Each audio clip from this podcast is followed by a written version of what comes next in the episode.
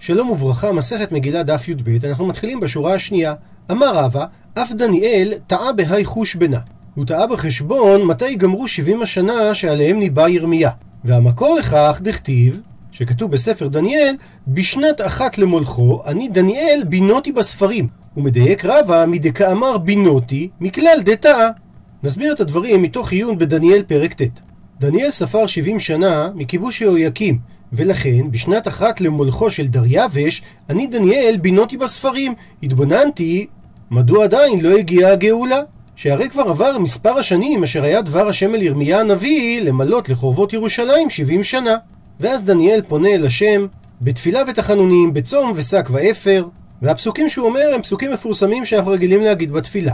ואתה השם אלוקינו אשר הוצאת את עמך מארץ מצרים ביד חזקה ותעש לך שם כיום הזה, חטאנו, רשענו, ובגלל החטאים שלנו, כנראה לא הגיעה גאולה.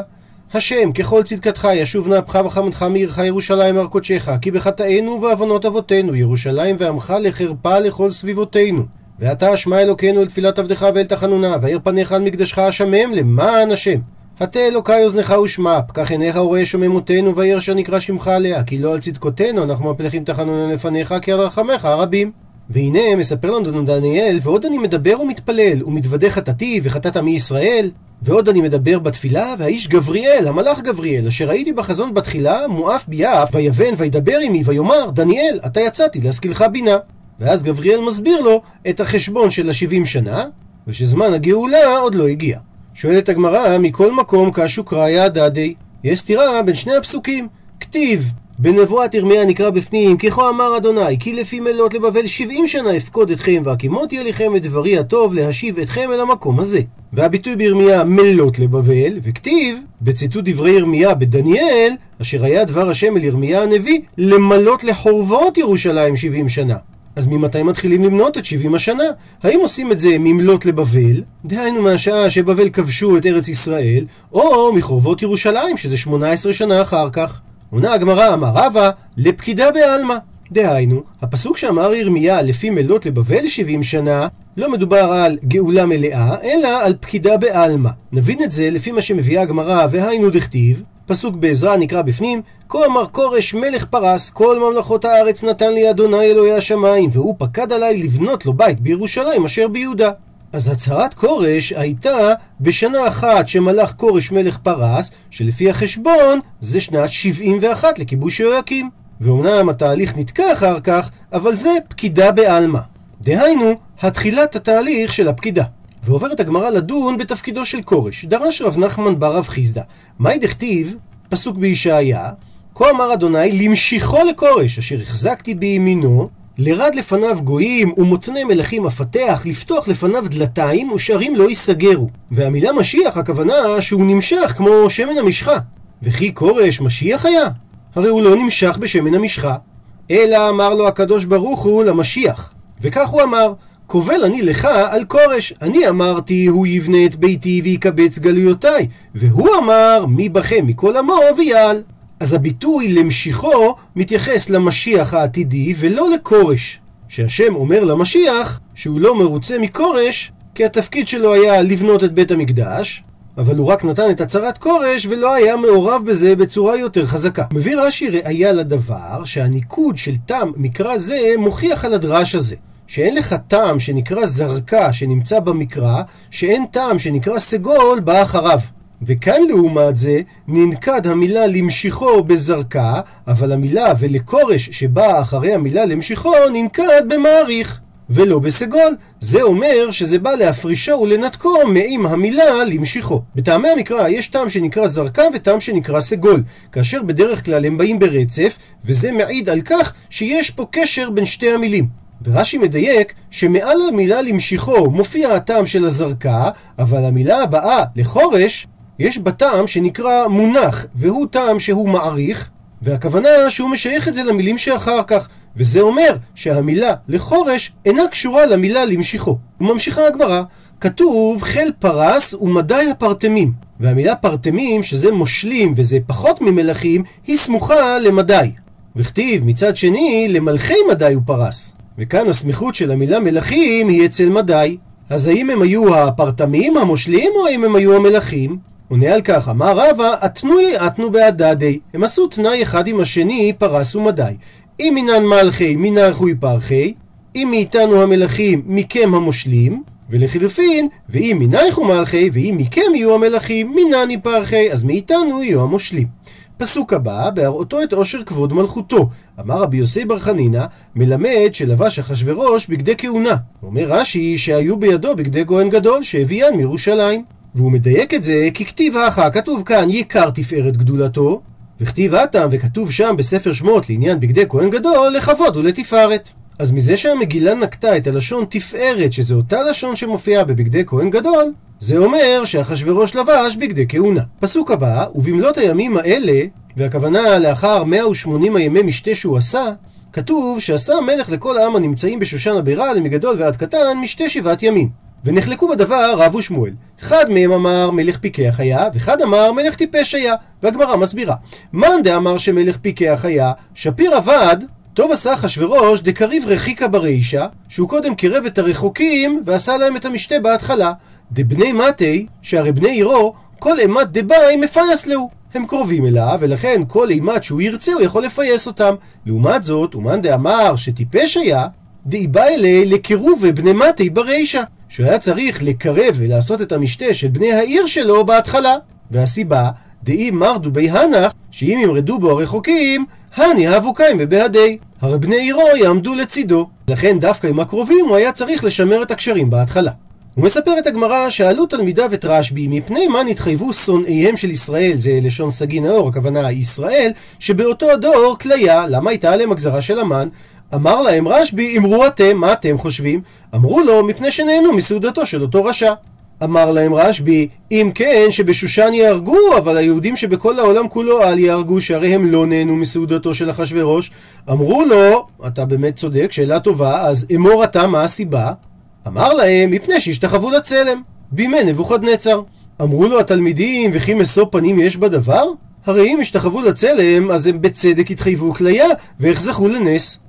אמר להם רשב"י, הם לא עשו אלא לפנים, אף הקדוש ברוך הוא לא עשה עמהם אלא לפנים.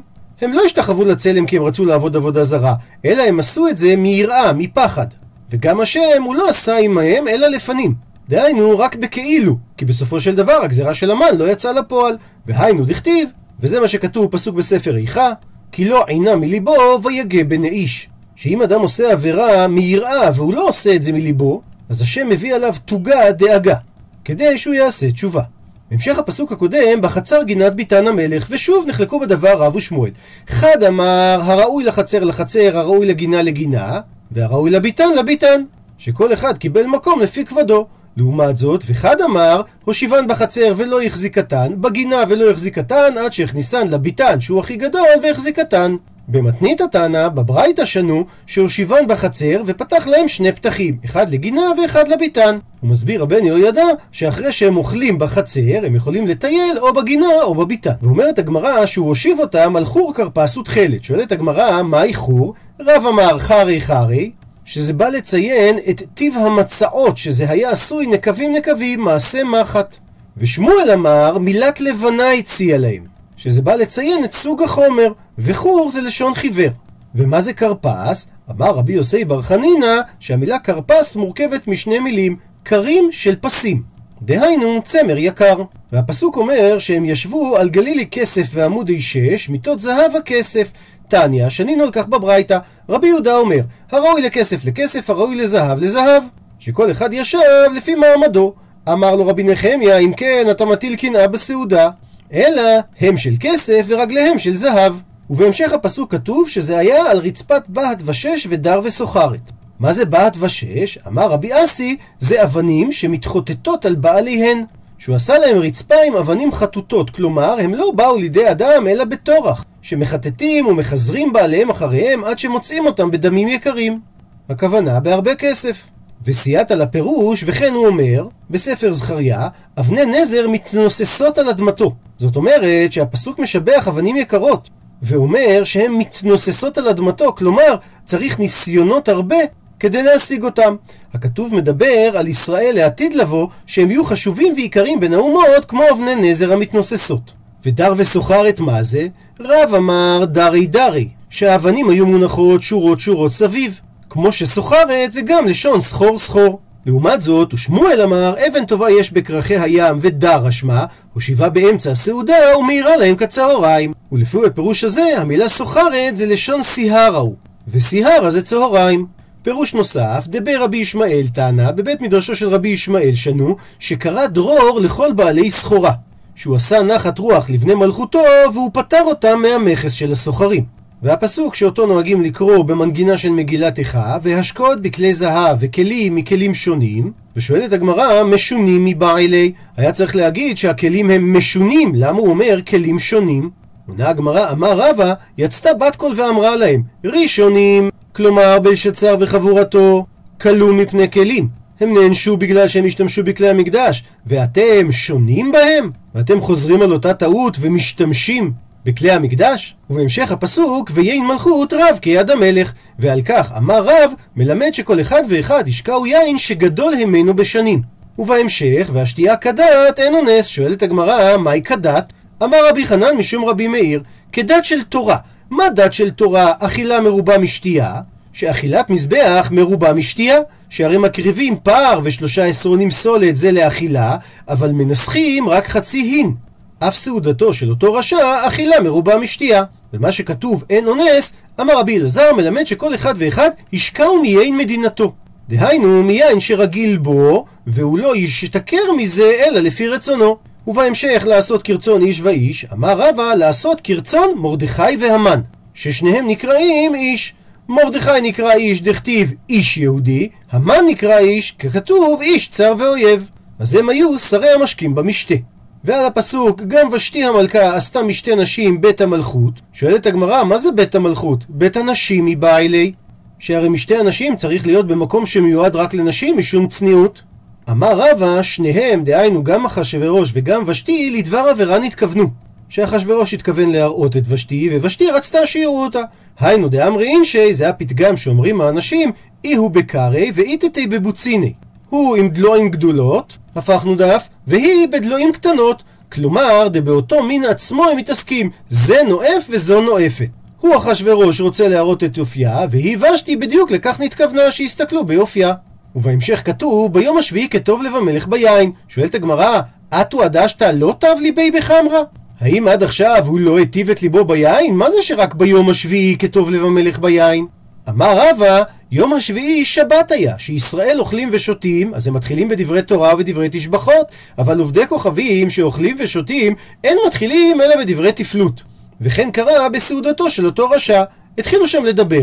הללו אומרים עדיות נאות, והללו אומרים פרסיות נאות. אמר להם אחשורוש, הכלי שאני משתמש בו אינו לא מדעי ולא פרסי, אלא כסדי, והוא כנראה הכי יפה. רצונכם לראותה? אמרו לו, אין, כן, ובלבד שתהא ערומה. והסיבה שזה מה שהם רצו, שבמידה שאדם מודד, בה מודדים לו. מלמד שהייתה ושתי הרשעה מביאה בנות ישראל ומפשיטתן ערומות ועושה בהם מלאכה בשבת. ולכן העונש שלה היה שרצו שהיא תבוא ערומה. וסייעת לדבר, היינו דכתיב, זה מה שכתוב, אחר הדברים האלה, כשוך חמת המלך אחשורוש, זכר את ושתי ואת אשר עשת ואת אשר נגזר עליה, שמזה נלמד, כשם שעשתה, כך נגזר עליה. ובהמשך כתוב, ותמאן המלכה ושדי. שואלת הגמרא, מכדי פריצת ההווי. הרי ושתי הייתה פרוצה. כמו שאמרנו, דאמר מר, שניהם, אחשורוש וושתי, לדבר עבירה נתכוונו. אז אם כך, מה איתם הלא עתי, מדוע היא לא רצתה לבוא? מביאה על כך הגמרא שתי תשובות. אמר רבי יוסי בר חנינא, מלמד שפרחה בצרעת, והגמרא בירושלמי לומדת את זה מזה שכתוב מאשר נגזר עליה. והמילה נגזר מופיעה בדברי הימים, כאשר המלך עוזיהו קיבל צרעת, כתוב וישב בית החופשית מצורע כי נגזר מבית השם.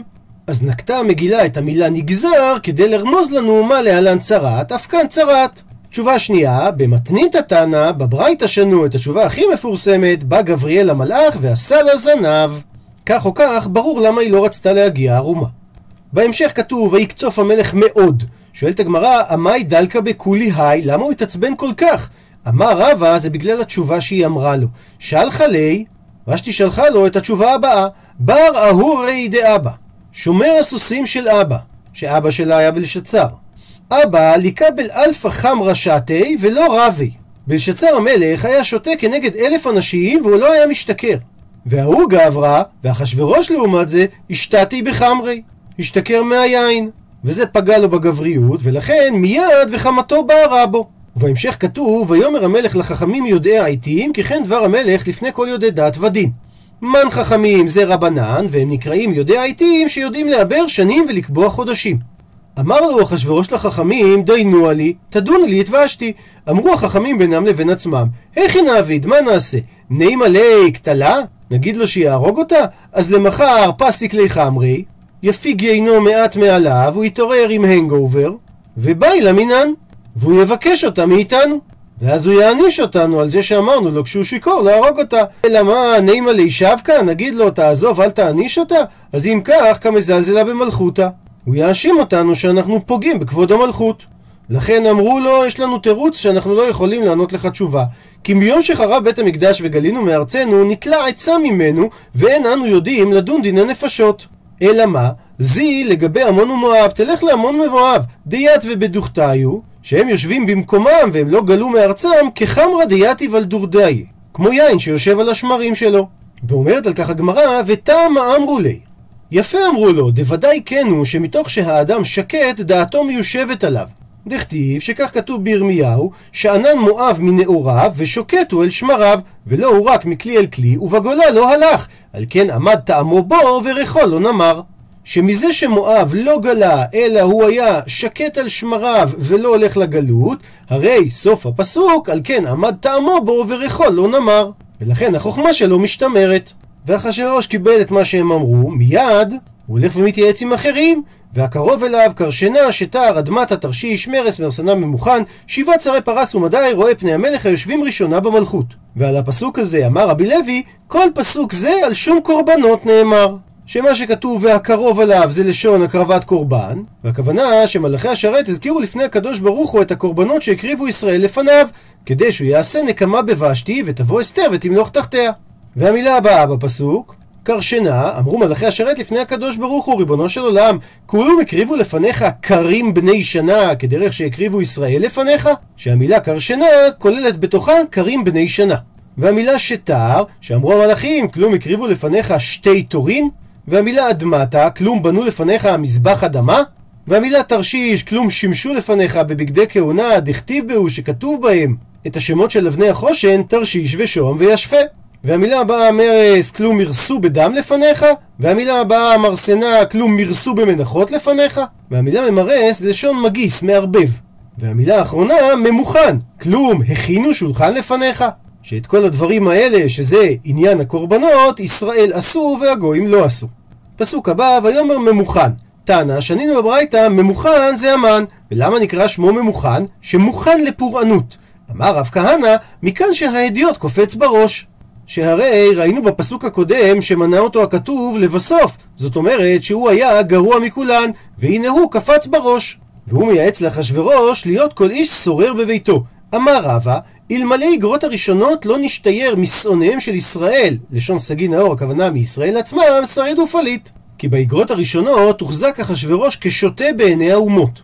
אמרי, כי הם אמרו, מהי היי דשדיר לן להיות כל איש שורר בביתו? מי זה זה ששולח לנו איגרות שאומרות שכל אדם צריך להיות זה ששולט בבית שלו? איתה אפילו כורחה בביתי פרדש קליאבי. שהרי אפילו ההורג, שזה מקצוע פחות, בבית שלו הוא פקיד ונגיד. ואחרי שאחשוורוש הורג את ושתי, ויפקד המלך פקידים. ועל כך אמר רב, מהי דכתיב, מה זה מה שכתוב בספר משלי, כל ערום יעשה ודעת, וכסי לפרוס איוולת. כל ערום יעשה בדעת, זה דוד. דכתיב, כשהבגדים כבר לא חיממו אותו לעת זקנה, ויאמרו לו עבדיו, יבקשו לאדוני המלך נערה בתולה. ויש שני הבדלים מאשר מה שעשה אחשורוש, גם עניין של יבקשו, וגם עניין של נערה אחת. וזה גרם שכל מאן דהבה לברתא, כל מי שהייתה לו בת, הייתני עלי. הביא אותה והראה אותה לשלוחיו של דוד, שאולי תיטב בעיניו. לעומת זאת, וכסי לפרוס איוולת זה אחשורוש. דכתיב שהרי כתוב ויפקד המלך פקידים. וכל מאן דאבה לברתא איתמר אמיני, כל מי שהייתה לו בת החביא אותה מפניו. שהרי אחשורוש הכסיל ציווה לקבץ את כל הבנות, והכל יודעים שהוא לא ייקח אלא אחת, ואת כולם הוא יבעל, אז מי שהייתה לו בת היה מחביא אותה. ועכשיו הפסוק הראשון שאותו אומרים בקול במגילה, איש יהודי היה בשושן הבירה, ושמו מרדכי בן יאיר בן שימי בן קיש איש ימיני. שואלת הגמרא, מהי כאמר? מדוע הזכירו את כל האנשים הללו בפסוק? שהרי אילי ייחוסא קאתי, אם זה בא כדי להגיד את הייחוס, אז ליחסיל ואזי עד בנימין. היה צריך לייחס אותו עד בנימין, שהוא ראש השבט. אלא, מה ישנהני? במה שונים האנשים שהוזכרו, שדווקא בהם ייחסו את מרדכי? עונה הגמרא, תנא, שנינו בברייתא, כולן על שמו נקראו. בן יאיר, בן שהאיר עיניהם של ישראל בתפילתו, בן שמעי, בן ששמע אל תפילתו, בן קיש, שהקיש על שערי רחמים ונפתחו לו. ולכן מנו דווקא את האנשים הללו. שואלת הגמרא, קרא ליהודי, מצד אחד אומרים שהוא איש יהודי, עלמא, תאמר, מיהודה קראתי, הוא בא משבט יהודה. מצד שני, וקרא לימיני, אומרים שהוא איש ימיני. עלמא, זאת אומרת שהוא מבנימין קראתי, הוא בא משבט בנימין. אז יש סתירה, מאיזה שבט הוא בא. רצת הגמרא, אמר רב נחמן, מרדכי מוכתר בנימוסו היה. הייחוס שלו היה בשמות נעים. דהיינו, גם מצד האבא וגם מצד האמא. שכך אמר רבא בר בר חנא, אמר רבי יהושע בן לוי, אביו של מרדכי מבנימין, ואימו של מרדכי מיהודה. ולכן גם אמרו עליו איש יהודי, וגם אמרו עליו איש ימיני. תירוץ אחר, ורבנן אמרי, משפחות מתגרות זו בזו. שבט יהודה ובנימין מתווכחים בזכות מי נולד מרדכי. משפחת יהודה אומרת, אנא גרים דמתיילד מרדכי, אני גרמתי שמרדכי ייוולד, למה? דלא קטלי דוד לשימי בן גרה. שדוד המלך לא הרג את שימי בן גרה, אפילו שהוא קילל את דוד והיה חייב מיתה. ושמעי היה אחד מאבותיו של מרדכי. ומצד שני, ומשפחת בנימין אמרה, מיני קאתי. הרי מרדכי בא ממני משבט בנימין. ואם עד לכאן ראינו שתי תשובות שהן באות לשבח של מרדכי, מביאה הגמרא תשובה שלישית שהיא לרעתו של מרדכי. רבא אמר, כנסת ישראל אמרה לאידך גיסא. לצד השני, לצד של הגנאי ולא לצד של השבח. ראו מה עשה לי יהודי ומה שילם לי ימיני. דהיינו, מה עשה לי יהודי, שזה האשמה כלפי שבט יהודה, הפכנו דף, והכוונה, דלא קט לדוד לשימי, דהתיילד מיני מרדכי. שדוד המלך, שהוא משבט יהודה, לא הרג את שמעי, זה גרם שנולד מרדכי, שזה דבר לא טוב, דמיקני בהמן. כי הוא התגרה בהמן, וזה גרם להמן לגזור, להרוג את כל היהודים. ומצד שני, ומה שילם לי ימיני? הכוונה, האשמה דלא קטלי שאול לאגג מלך עמלק, דהתיילד מיני המן דמצייר לישראל. שבגלל ששאול לא הרג את אגג מלך עמלק, זה גרם שהמן ייוולד והוא יצייר את ישראל. אז לפי חכמים, הפסוק נדרש לצעקה ולא לשבח, איש יהודי ואיש ימיני גרמו לי, לכנסת ישראל, את הצער הזה. עד לכאן דף י"ב.